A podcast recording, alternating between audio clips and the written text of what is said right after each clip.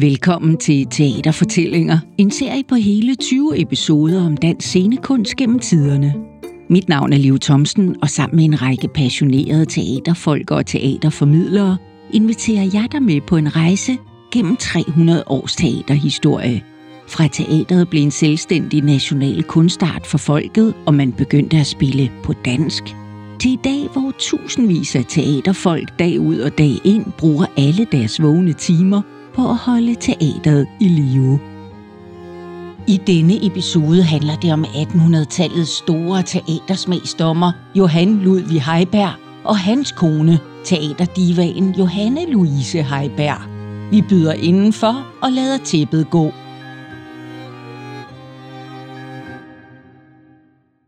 Jamen, jeg hedder Linnea Foss, og jeg er skuespiller. Og jeg er uddannet fra Skuespillerskolen ved Odense Teater i 2005. Og øh, freelancer. Det betyder, at man arbejder fra kontrakt til kontrakt. Det betyder også, at der i perioder er, øhm, øh, hvad skal man sige, ikke er teaterjobs. Og øh, derfor så har jeg været med til at tage initiativ til en stor landsdækkende fejring af Dansk Teaters 300 års jubilæum, som vi skal fejre her til efteråret. Det glæder jeg mig til. Den her podcast, den skal jo handle om hejbærerne. Det kan man jo godt kalde øh, det ultimative power couple i 1800-tallet. Og nu er det faktisk sådan, Linnea, at du er skuespiller. Du er ikke historiker eller teatervidenskabskvinde. Alligevel så har jeg på fornemmelsen, at du ved alt om især fru Heiberg. Hvorfor?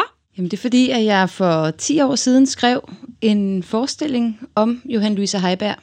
En monolog, jeg øh, var på et sted i mit øh, skuespillerliv, hvor jeg ikke synes, jeg fik de roller, som jeg skulle have. Det blev jeg træt af, og så tænkte jeg, jeg skriver sgu noget selv. Og så faldt valget altså på fru Heiberg, som også kunne fejre 200 års jubilæum øh, der tilbage i 2012. Og øh, jeg brugte, tror jeg, halvandet år på at læse alt, hvad jeg kunne for uden hendes erindringsværk naturligvis, Et liv genoplevet i erindringen, så læste jeg brevudvekslinger, jeg læste digte, jeg læste ja, sammenfatninger, analyser fra øh, forskellige historikere og eksperter på området. Øh, simpelthen for at vide noget om den her kvinde. Så det startede som sådan en virkelig brændende øh, passion, kan man sige, for det her enkelte menneske. Men i og med, at jeg læste mig mere og mere ind i hende og i hendes tid, så åbnede den danske teaterhistorie sig for mig. Jeg synes, det er helt vildt spændende. Inden vi kaster os ud i teaterhistorien anno 1800, så har jeg hørt en fortælling om, at du gik op i en Heiberg-tekst på skuespillerskolen. Kan det passe? Ja, det er rigtigt. det er meget usædvanligt. Det har jeg ikke hørt om før. Det tror jeg heller ikke rigtig, juryen havde på det tidspunkt tilbage i 2001. Øh, der var omkring, øh, jeg tror, der var omkring 1000 ansøgere til 24 pladser. 8 kvinder og 8 mænd, som det var på, den tid, på det tidspunkt. Og øh, jeg tænkte, jeg skal virkelig gøre mig bemærket, altså ud over mit talent naturligvis, så tænkte jeg, jeg må vælge noget tekst, som de måske ikke ser hele tiden, og noget, som vil stå i skærende kontrast til den anden tekst, jeg vælger. Man skal vælge to tekster, nemlig når man går, eller det skulle man, når man gik til optagelsesprøve. Og der faldt jeg så over Johan Ludvig Heibergs Emilie Hjertebanken, som er skrevet i 1840 eller 1842, som handler om en ung 16-årig præstedatter, der kommer til København og skal til sit første bal rimelig atypisk tekst. Man kan, ikke lade være, man kan heller ikke lade være med at være lidt sådan småironisk, vel? Nej. Nå, men det, der er kunsten ved at spille sådan en tekst, det er, at det skal spilles fuldstændig rent. Man kan ikke på nogen måde lave en ironisk distance, så falder det fuldstændig til jorden. Så det var en fantastisk øvelse for mig som skuespiller at gøre og lave den. Og så lad os nu få det slået fast, fordi, som du siger, der var ikke mange af dine medaspiranter, der spillede Heiberg, og det har der ikke været i årtier garanteret. Han er ikke en af de store kendte danskere fra 1800-tallet, men det var han jo dengang. Han var jo simpelthen datidens helt store smagsdommer, og var vel øh, uundgåelig, når det kom til det fine kulturelle parnas i København og omegn i guldalderen. Ikke? Skal vi prøve at slå fast, hvem var han? Johan Ludvig Heiberg, jamen han var jo først og fremmest, øh, som du siger, smagsdommer og æstetiker, Og han havde et meget klart projekt omkring, øh, hvad teatret skulle være, fordi teatret skulle være en æstetisk opdragelsesanstalt for nationen. Det vil sige, man skulle... Øh, han var jo direktør på det kongelige teater i syv år, og han startede med at smide børn under 10 år ud af teatret, fordi børn ligesom forstyrrede illusionen, forstyrrede simpelthen øh, øh, skuespillerne, når de stod på scenen, forstyrrede publikum. Det kunne man ikke arbejde med han søgte ligesom efter, at det, var, det lå i virkeligheden i hele den, altså romantikkens tankegang, det her med, at man skulle søge det, det skønne, den ideale verden, det skulle vises på scenen. Fordi virkelighed, det kunne man få ved at åbne gadedøren. Så det havde jo den opdragende øh, effekt, at publikum ligesom skulle have noget at stræbe efter, når de gik, altså i, i, i deres liv, når de gik fra teatret. Øh, det var jo sådan rimelig... Øh, det var ikke en lille opgave, han havde stillet sig selv, tror jeg. Og man kan jo også se det i den samtidige guldalderkunst. Den der forskyndelse af landskabet, for eksempel, ikke, som vi ser i malerierne. I høj grad, og i litteraturen. Øhm, og han skrev jo stykker til øh, det kongelige teater. Han fornyede vaudeville-genren. Og vaudeville, det er et, øh, et lille satirisk skuespil med indlagte sange. Øhm, og det, øh, det tog han en drejning på, da han øh, kom tilbage til Danmark, da han var omkring 30 år. 35 år. Han havde været i Paris, han havde været i Kiel, hvor han underviste, og var kommet tilbage til København. Han kommer jo af en dramatikerfamilie, men på den måde, at hans far er den berømte teatermand og oplysningsmand, skribent P.A. Heiberg, der bliver landsforvist til netop Paris, ikke? Ja, han, han talte jo kongen imod. Det kunne kongen jo ikke have. Han kunne jo ikke have mænd konspirerende mod ham i København, så han sendte Peter Andreas Heiberg til Paris. Det er ham, der er kendt for ordner, sætter man på idioter. Lige præcis. Og det, der jo er rigtig interessant ved det, det er, at det jo faktisk er Johan Ludvig Heiberg, P.A. Heibergs søn, der senere sørger for, at scenens kunstnere kan blive hedret med øh, ordner. Åh, oh, det er en fin lille detalje. Ja, det er yes, meget yes. sjovt. Ja, ja. ja. Men, men, men han bliver jo landsforvist, da, da Johan Ludvig er, er han en lille dreng på det tidspunkt. Ja, han er en lille dreng. Øhm, og han har en mor, der hedder Thomasine Gyllenburg, som kun er 17 år, da hun føder ham. Og de har, de har et... Øh, han har en meget, meget stærk moderbinding. Øh, de er ligesom de to. Men Thomasine Gyllenburg er jo, bliver meget forelsket i øh, den svenske friherre Grev Ehrensvær Gyllenburg. og, øh, og den forelskelse er gengældt, fordi det har været lidenskabsløst øh, forhold til P.A. Heiberg, som startede med at være hendes huslærer, og han var i øvrigt også 15 år ældre end hende, hvis ikke mere. Men hun, øh, hun møder denne her unge, eller i hvert fald ikke helt så gammel som P.A. Heiberg, Greve Gyllenburg, øh, som kommer i, i deres hjem, og, og den her forelskelse bliver jo gengældt, og det ender med, at hun jo så beder P.A. Heiberg om skilsmisse, da han er kommet til Paris. Og øh, han bliver jo tosset. Og øh, går til sidst med på, at hun kan få skilsmisse, men Johan Ludvig Heiberg må ikke bo hos sin mor. Så der bliver han blandt andet sendt først til hendes søster, og siden til øh, Knud og Kamma Rabeck ude på Bakkehuset. Og han har det helt forfærdeligt. Og han skriver til sin mor hver dag, og han er jo ikke mere end 12-13 år eller sådan noget. Så det er en dreng, der har en fraværende far og en fraværende ja, mor. det må man sige. Og en turbulent opvækst. Ja, og han er sådan en gammel, klog dreng. Han er sådan sværmerisk, og altså, når man læser de breve, han skriver til sin mor, så tænker man, altså, at det skrevet af en 12-årig dreng. Det, det er ret fantastisk. Selvfølgelig kunne man også noget med sproget, og man kunne udtrykke sig på en måde, som vi knap nok kan i dag. Øhm, men det er meget... Øh, han er en lille voksen mand, virker han som.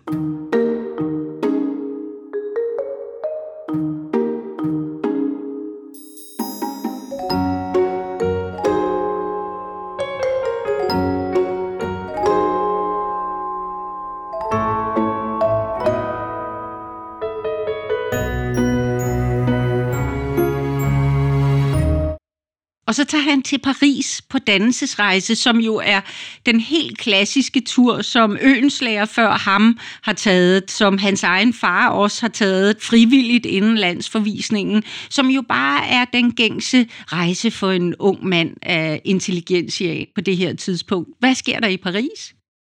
Jamen altså, han, for det første fyrer han sin fars penge af, og, og han går, øh, jamen han, øh, han morer sig, og han, øh, han går rigtig meget på i teateret.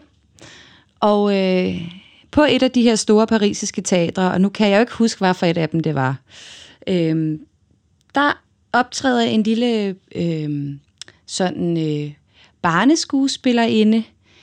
Øh, hun er ikke mere end 12-13 år. Hun hedder Leontine Fay. Hun er sådan en lille, altså fuldt udvokset, øh, mørk øh, øh, øh, pige, ung kvinde, øh, med sådan en erotisk udstråling, og, og samtidig stadigvæk har barnets uskyld.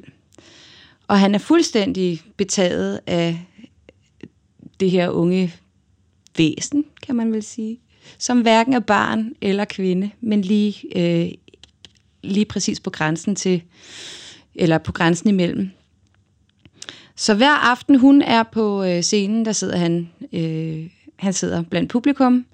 Han skriver også øh, digte til hende og sådan noget. Det er meget, han er meget besat, altså meget, ja, sådan, det er næsten besat af hende, ikke? Så det er blandt andet det, han får tiden til at gå med i Paris. Og det er faktisk ligesom øh, August øh, Bournonville, der måske er samtidigt afsted, nogenlunde i hvert fald, og Adam Mønslæger, at de jo ikke bare, du ved, får indblik i kunsten og kulturens og åndens verden i Paris, men så sandelig også i erotikkens. De to andre ved jeg, der i hvert fald har hede affære dernede. Ikke? Nu ved jeg ikke, om det forbliver platonisk med øh, Heiberg og, og den unge pige i Paris. Det, det, der er, ingen, der, der, der er, ikke ingen... noget, der, der, øh, der taler for, at de nej. har haft noget med hinanden nej, at gøre. Nej, nej. Altså, øh, på tættere hold. Nej. Men så kommer han hjem. Så kommer han hjem og øh, skal jo ligesom finde sit fodfæste i København, skriver, går på teateret, og det er jo meget sådan tysk og fransk ja. øh, dramatik og sådan, ikke? Ja. Der er ikke ret meget sådan dansk dramatik. Nej, nej. Der er lidt, men der er jo ikke sådan, jo, altså Øenslager skriver jo og sådan, ikke? men det blomstrer ikke rigtigt på det her tidspunkt. Og, og så tre år efter, altså i 1828, mener jeg det er, så får han jo sit gennembrud netop med meget dansk dramatik, ikke? Det Elverhøj. Ja, det er rigtigt. Ja. Men han har fået gennembruddet før, fordi, Nå, okay. fordi at han jo faktisk tilfældigt er hjemme fra Kiel en aften i februar i 1826, hvor han tilfældigt er inviteret i øh, Hofteatret for at se øh, øh, Paul Martin Møllers øh, øh, digt øh, Hans og Trine.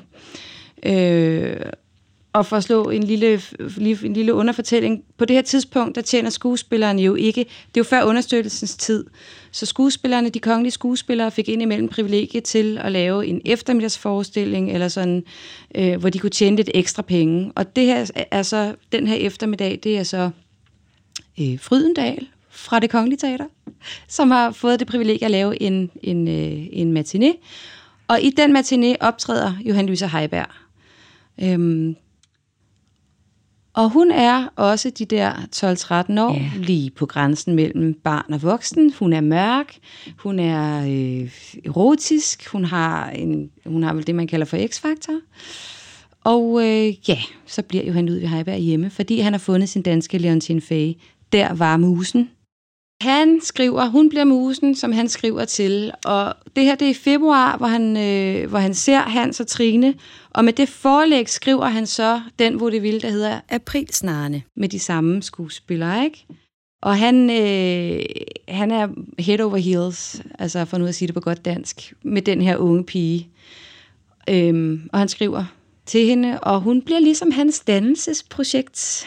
Fordi hun kommer fra et fattigt, fattigt, fattigt hjem med vold og druk. Og hun er også balletbarn øh, på det Kongelige Teater, øh, på, på det Kongelige Teaters danseskole. Og på det her tidspunkt, så er det faktisk... Og med det forlæg skrev han... Fattiges børn, der danser ballet, fordi når de så medvirker i forestillinger på teatret, så får de jo indtægt til familien. Og med det forlæg det skrev han aprilsnarne. Og det var nemlig balletbørn oftest, som blev brugt i barneroller på teatret. Så hun var startet et par år Og med før, det altså, forlæg skrev han aprilsnarne. Dansede hun jo med i balletterne, som balletbørnene øh, jo gjorde, men hun avancerede langsomt også over til skuespillet. Øhm, og måtte jo også på et tidspunkt så vælge at forlade balletten til fordel for skuespillet og blive kongelig skuespillerinde. Øhm, men der er vi lidt længere fremme her. Men det er rigtigt, at Johan Ludvig Heiberg jo skriver Elverhøj i 1828 i forbindelse med en forlovelse i kongehuset. Og musikken er Kulau. Ja, lige præcis. Og det, der jo er interessant, altså sådan set i nutidsperspektiv, altså Heiberg, han var for enevælden. Og det er jo også tankevækkende, når man ser eller læser Elverhøj, så er det jo en stor, fed hyldest til ja. den enevældige konge, fordi kongen han optræder jo som den alvidende landsfader, der øh, løser øh, gåden og binder knuderne, og de unge par får hinanden, og alt ender lykkeligt. Men det er jo også et stykke, der integrerer alle tre kunstarter, mm-hmm. både ballet og opera og skuespillet, og ikke mindst også det kongelige kapel. Mm. Så faktisk fire kunstarter. Ja. Der har jeg på fornemmelsen, at det forhold imellem den faderlige Heiberg og den pur unge Hanne, det udvikler sig i en anden retning end blot det platoniske, ikke? Han har jo sørget for, at hun øh, er blevet installeret hos, øh, hos hans mor mm-hmm. i et værelse. Som ja. ja. Hun Som jo væk. er en kendt forfatter på det tidspunkt. Ja, det er hun nemlig. Ja. Øhm, men hun skal væk fra det der fattige barndomshjem, og hun skal, hvad skal man sige, han vil gerne lempe hende ind i de højere kredse, og hun vil gerne lempes ind i de højere kredse. Ja. Så han frier faktisk til hende første gang, da hun er 16 år. Og der giver hun ham en kur. Ja. Hun siger nej tak, no. fordi hun er slet ikke klar til det lige nu. Altså, hele verden ligger åben for hendes fødder. Hun har været et, et altså kudet barn, eller hun har Øh, hun, hun, hun skriver selv i sine erindringer, hun har aldrig har følt øh, munterhed eller lykke, eller, altså hun var sådan en forknyt, kude, øh, øh, tungsindigt barn. Øh. Og det der med, at hun er kommet væk fra sit barndomshjem, hun oplever pludselig en anerkendelse på scenen. Alle vil gerne være venner med hende. Hun bliver budt med til alle sociale sammenkomster i de højere kredse, og altså hun er sådan lige i gang med at finde sine egne ben på en eller anden måde. Ikke? Så hun, øh, hun takker nej til det her ægteskab. Men altså, der går jo ikke mere end et par år, så, så, øh, så gør han eller så, så, så sker det. Så sker det. Så våger han, han springet, eller tager springet ja, igen, ja. og øh, ja. Hun er øh, næsten 19, og han er 39, ja. da de gifter sig. Ja, ja. Ja, det er ikke helt unormalt på det tidspunkt, kan jeg forestille mig. Nej, det er det jo nej, ikke. Altså, nej. Og jeg tror også på det her tidspunkt, og det ved du selvfølgelig, for du har beskæftiget dig meget med, med, med historien og den slags ting. Øh, sådan, øh, men, men det er jo, altså, for manges vedkommende er det jo fornuftsægteskaber. Ja. Og det har det jo også været for Johan Ludvig Heibergs mor, mm. med P.A. Heiberg. Mm. Altså, det har jo været en måde at sikre arv og genetik mm. på.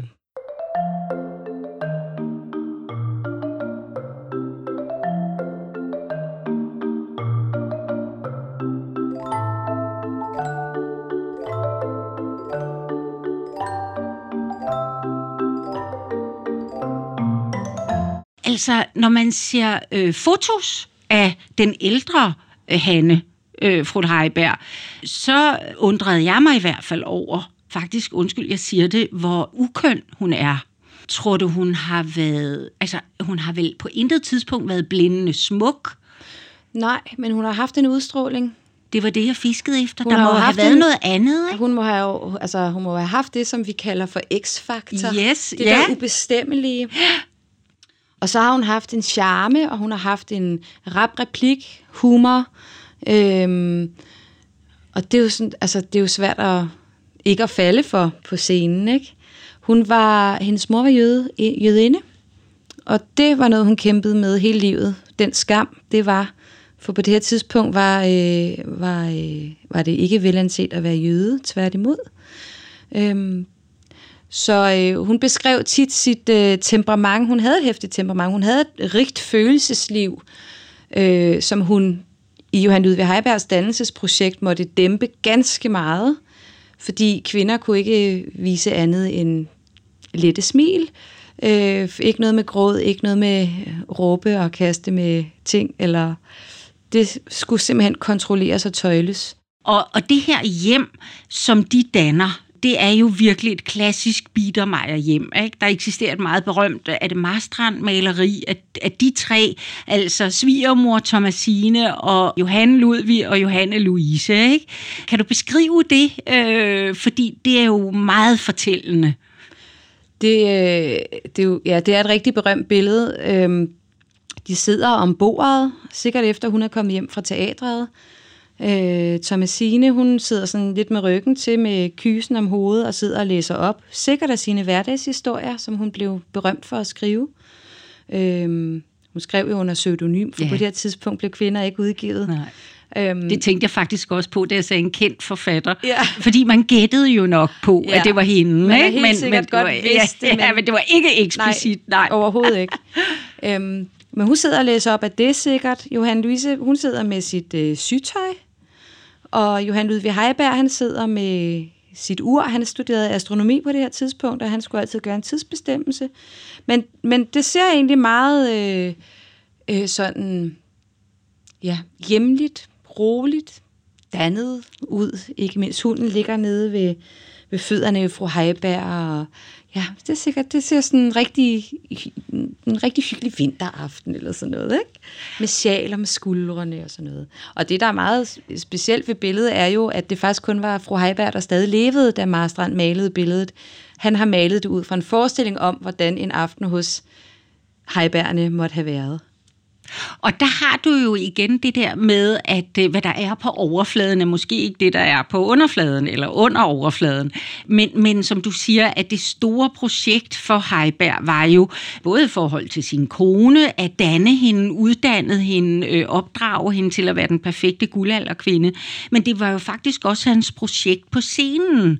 Altså øh, hans program, det var jo en, øh, en håndhævdelse af skønheden, af idealet, ikke? Jo. Fordi, der, som du sagde før, der var virkelighed nok, når man åbnede døren og ja. gik ud på Kongens Nytorv, ikke? Jo, og det manifesterede sig på mange forskellige måder. Altså dels så var der hele det, det skuespilleræstetiske. Altså det, man, man skulle stræbe efter skønne bevægelser på scenen, øh, smuk udtale, øh, men det, kom, det, det, kom, det gav sig også til kende i... Øh, i hele dekorationen.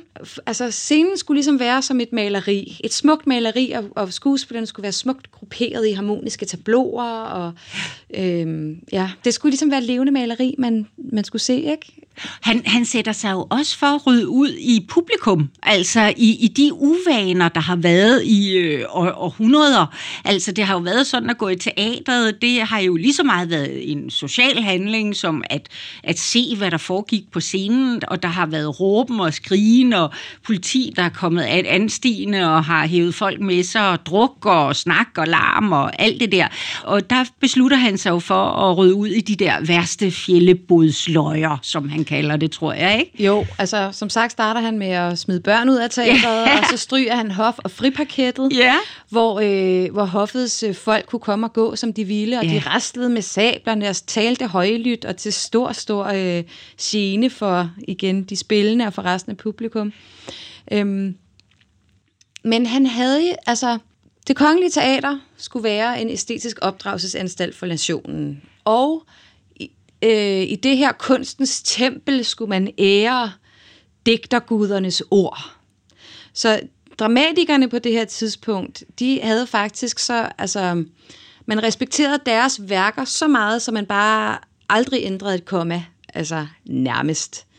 Øhm, modsat i dag, hvor man, det vejser lidt mere, for nu at bruge et moderne ord, men altså man, øh, man gør det lidt mere i fællesskab, behandler teksten. Men det gjorde man altså ikke på det her tidspunkt. Så, det øh, krævede øh, heller ikke så meget at være skuespiller, vel? Mm, nej, fordi man kørte jo, man kørte jo repertoireteater. Ja. Ja. Og man havde ganske få prøver, ja. øh, inden man havde premiere. Ja. Det vil sige, man havde jo heller ikke nogen egentlig instruktør. Nej. Fordi Og, det var og man ikke var tit til. enten heks, altid. Altså man var castet, ikke? Jo, man havde et rollefag, Ja. som man ligesom øh, Skulle spille igen og igen. specialiserede sig i. Mm. Og det gjorde man, fordi man havde ikke tid til at sætte sig ind i... Altså, man, blev ligesom, man, man gik ligesom i mesterlærer på sin øh, rollefags vegne. Så, øh, så, så hvis man altid spillede Pernille og Magdalone i Holberg, så kunne man ikke pludselig spille Elskerinden i, øh, i den franske, det franske lystspil.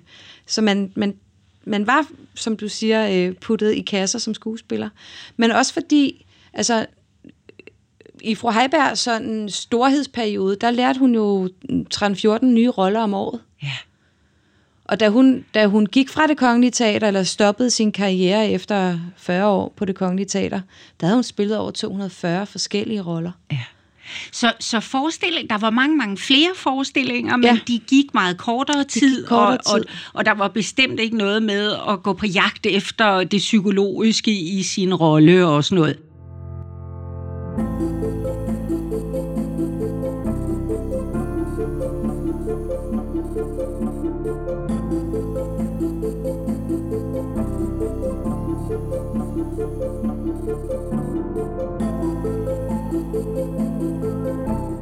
Så har hun jo så fået den her stjernestatus, fru Heiberg, på grund af den x-faktor, og vel også fordi, at de får dannet en eller anden form for magtbase. De bliver datidens største smagsdommer, de to, ikke? Altså, øh, var det Geo Brandes, der kaldte hende en dum gås, og øh, jeg en, har... gås, en, nej, en svane på scenen, en gås i virkeligheden. Ja, ikke? Altså, jeg har på fornemmelsen, at hun har også kun været en bitch. Øh, der var hele den affære med Mathilde Fibiger, som, øh, som vi ikke skal komme ind på her, men jeg tror bestemt ikke, hun har følt det form for ansvar over for yngre generationer og kvinder og sådan noget. Øh, hun har været en stor, sej, øh, uundgåelig dame i det københavnske kulturelite. Men der er jo ikke nogen tvivl om, at hun er dannet af Johan Ludvig Heiberg. Hun har aldrig tvivlet på sin loyalitet imod ham. Okay. Altså, øh, han stod for alt, hvad hun troede på. Mm-hmm. Eller det kom han jo til. Mm-hmm. Og derfor, da, da hele... Øh, da Heiberg går fra som, som chef, og sådan det realistiske teater, der siden mm, peger frem mod naturalismen, øh, sådan vinder indpas, der... Øh, der, der hænger hun stadigvæk fast i de gamle idealer, skønhed, de, med de her skønhedskrav og så videre, ikke? Og at hun fik den, øh, at nu talte vi før om, der var ikke sådan måske, man arbejdede måske ikke specielt meget med psykologi, og dog, fordi der er ikke nogen tvivl om, at hun har haft en analytisk evne til at øh, arbejde med en tekst og med en karakter. Hun blev inspireret af, hvad hun så af folk på gaden, og øh, eller altså jamen hvis hun siger sådan her, det kan jo ikke passe når nu. Altså blandt andet skal hun spille Macbeth, og hun siger så noget omkring, at hun altid har ment, at at de måske ikke er helt unge. Altså hun er altid blevet fremstillet som en gammel matrone, Lady Macbeth. Og hun siger så, det tyder på, at de ikke er i, i øh, måske ikke i den første del af deres ægteskab, men så i den første del af deres ungdom, fordi hun siger, han siger til hende, fød mig ingen døtre, sønner kun. Det siger man jo ikke til en gammel kvinde, der er gået i overgangsalderen, for eksempel, vel? Så det er jo bare sådan nogle små ting, som, som øh, hvor hun ligesom ser mulighederne og læser, hvad der står, og analyserer det, sætter det i kontekst. Og derfor så blev hendes rollefremstilling jo meget menneskelig, altså, eller virkelige, selvom man ikke har arbejdet sådan dybdegående med psykologien på samme måde, som vi gør i dag, og som man begynder på senere i en senere periode, øh, som jeg også tror, du skal lave en podcast Det skal jeg. Men da Heiberg dør, så sker der jo også noget, ikke? Det gør der. Øh, Heiberg han dør i øh, 1860 af mavekræft, og øh, fru Heiberg vender tilbage til scenen et stykke tid efter. De har virkelig øh, været på knæ og spurgt, om ikke hun godt ville komme tilbage. Det gør hun så. Og hvor gammel er hun der? Øh? Jamen, der er hun omkring 50 år. Ja. Ikke? Ja. Midaldrende dame. Ja, Mm. det må man sige. Hun vender tilbage øh, efter kraftig opfordring fra, øh, fra teatret. og fra ministeriet. Og spiller nogle år, men altså øh, hele den her nye spillemåde, hvor man ligesom øh, afsøger virkeligheden. De første tanker omkring, at det skal være virkeligt, åbner sig her. Øhm, sproget skal leve på en anden måde. Man går væk fra den der sådan, hvad skal man sige, retoriske øh, eller deklamatoriske ja, ja. fremføring, øh, fremførsel, øh, og, og, og det bliver sådan meget mere, det, nu skal man, det skal, man skal tale som mand på gaden, eller sådan, det skal, det skal lyde, som du og jeg sidder her og taler, ikke? Og øh, hun finder sig ikke rigtig til rette med det, og hun begynder også at få rigtig meget kritik for at hænge fast i de gamle idealer. Altså hun er ligesom stivnet i sin, øh, i sin udvikling. Hun, hun hænger fast i noget, hun ikke kan komme ud af. Og hun spiller sidste gang i 1864, hvor hun spiller Elisabeth Munk i Elverhøj. Og derfra, der trækker hun sig så tilbage som skuespiller. Ja, For det, der sker, er så, at hun et par år senere bliver hentet tilbage som den første kvindelige sceneinstruktør i Danmark. Og instruktørfaget på det her tidspunkt ser stadigvæk meget anderledes ud, end vi kender det i dag. Det bestod egentlig mest af at ligesom holde styr på tropperne. Ja, og scenearrangementet sørge for, at folk ikke gik ind i hinanden og, og sådan nogle ting. Ikke? Men øhm, dog alligevel. Det er jo mange stykker, hun instruerer, ikke? Ja, er men det 6-7 stykker eller ja, så? Ja, ja, men hun kunne jo også de fleste af dem. Ja, altså. ja, ja. Og øh, hun stopper så, da det, det kongelige teater, hun virker på, bliver revet ned. Ja. Og det bliver det i 1873, og i 1874 står det nye kongelige teater øh, jo så færdigt, og det er jo det, vi i dag kender som gamle scene. Men grunden til, at, at vi ved så meget om hende, og grunden til, at du har kunnet studere hende så grundigt, og har kunnet sætte dine forestillinger op og sådan noget, det er jo først og fremmest også, fordi hun også skriver sine erindringer. Og igen, det er jo svært at vide, hvor troværdige de er. Hun er jo øh, bevidst om iscenesættelse, ikke? Hvad, hvad er dit bud? Altså, kan vi tage det for pålydende, det hun skriver, eller er det bare en snarrådig kvinde, der er i gang med at skabe sig et eftermæle? Jeg tror, det er en blanding af begge dele. Fordi det blev efterfølgende kaldt et liv. For det første udkom det først efter hendes død, og det var ikke det kæmpe ramaskrig. Øhm, man kan sige, hun starter ligesom erindringsværk. Hun skrev på det i over 30 år. Det startede med at være sådan en måde at lette tankerne på. De står midt i en kæmpe shitstorm, hende og, eller hun og, og Heiberg. Øh, han er vældig, vældig upopulær øh, chef på det kongelige teater, og hun oplever modstand fra pressen og så videre. Så det er, sådan, det er ikke det nemmeste i hele verden at være i hendes sko.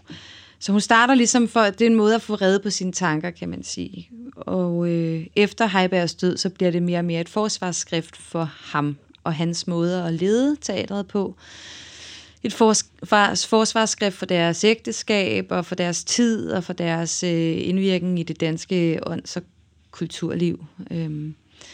Og så er et erindringsværk jo altid stærkt subjektivt, og det må man jo også sige, at det her er, og der er der ikke nogen tvivl om, at hun pynter lidt på øh, sandheden, og hun påkalder sig Gud som vidne hele tiden. Hun bliver jo også meget stærkt religiøs mm. på sine ældre dage. Og får adoptivbørn. Ja, hun får også tre adoptivbørn fra øh, Vestindien, og så der sker rigtig meget i hendes liv. Altså, jeg som skuespiller læser det jo også med fagbriller på, når hun taler om vores fag.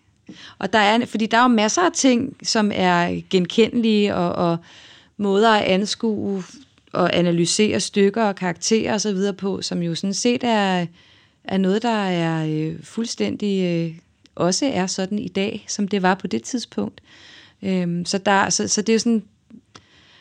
Ja, jeg synes, der er et ekstra lag for mig at læse det der, som, fordi jeg også selv er skuespiller.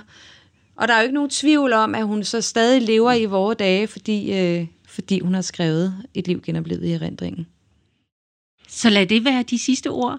Og, øh, og så lad os varmt anbefale, at folk får fat i den og får læst den. Ja. Øh, og tusind tak, Linnea. Ja, det var en fornøjelse. Du har lyttet til Teaterfortællinger.